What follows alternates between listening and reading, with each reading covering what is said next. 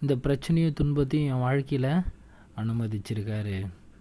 அப்போது நாம் எப்படியாப்பட்டவங்களா இருக்கோம்?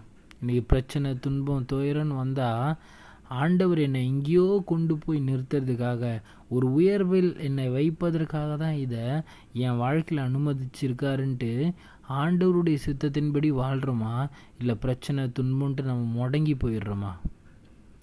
யோசிப்பு முடங்கவே இல்லைங்க. அவன் எல்லா பிரச்சனையிலையும் எந்த சூழ்நிலையில் இருந்தாலும் கர்த்தர் அவனை விட்டு போவே இல்லை. கர்த்தர் அவன் எங்கே வச்சுருந்தாலும் என்ன பண்ணுறாரு ஆசீர்வதித்து அவனை உயர்த்துறாரு. அவன் போத்திபார் வீட்டில் இருக்கும் பொழுதும் சரி அவன் செய்கிற எல்லாவற்றையும் என்ன பண்ணார்? கர்த்தர் ஆசீர்வதிச்சார். அவன் சிறைச்சாலையில் இருக்கும் பொழுதும் என்ன பண்ணுறான் அங்கேயும் ஒரு பெரிய இடத்துல தான் என்ன பண்ணுறாரு வைக்கிறாரு. கத்தர் அவனை விட்டுறவே இல்லை. இன்றைக்கி நம்ம வாழ்க்கையில் கூட பிரச்சனை துன்பம் துயரத்தையும் கத்தர் அனுமதிச்சார்னா நம்மளை விட்டுற மாட்டார். நம்ம கூடயே இருந்து நம்மளை ஒரு கொண்டு போய் நடத்தக்கூடிய ஒரு நல்ல ஆண்டவர் இடத்துல நம்ம இருக்கோம். அப்போ பிரச்சனையோ துன்பமோ துயரம் வரும்போது நம்ம நொறுங்கி போயிடக்கூடாது.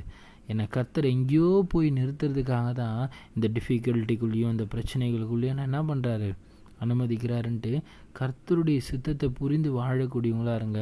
கர்த்தர் உங்களை கொண்டு பெரிய காரியங்களை செய்ய காத்து கொண்டு இருக்கிறார் அழலுயா உங்களுக்காக நான் ஜெபிக்கிறேன். பிரச்சனையோ துன்பத்துலேயும் துயரத்துலேயோ இருந்தால் அதை காட்டிலும் கர்த்தர் உங்கள் கூட இருந்து பெரிய காரியங்களை செய்ய போகிறாரு நீங்கள் கர்த்தரை தேடுகிறவர்களாக இருங்க.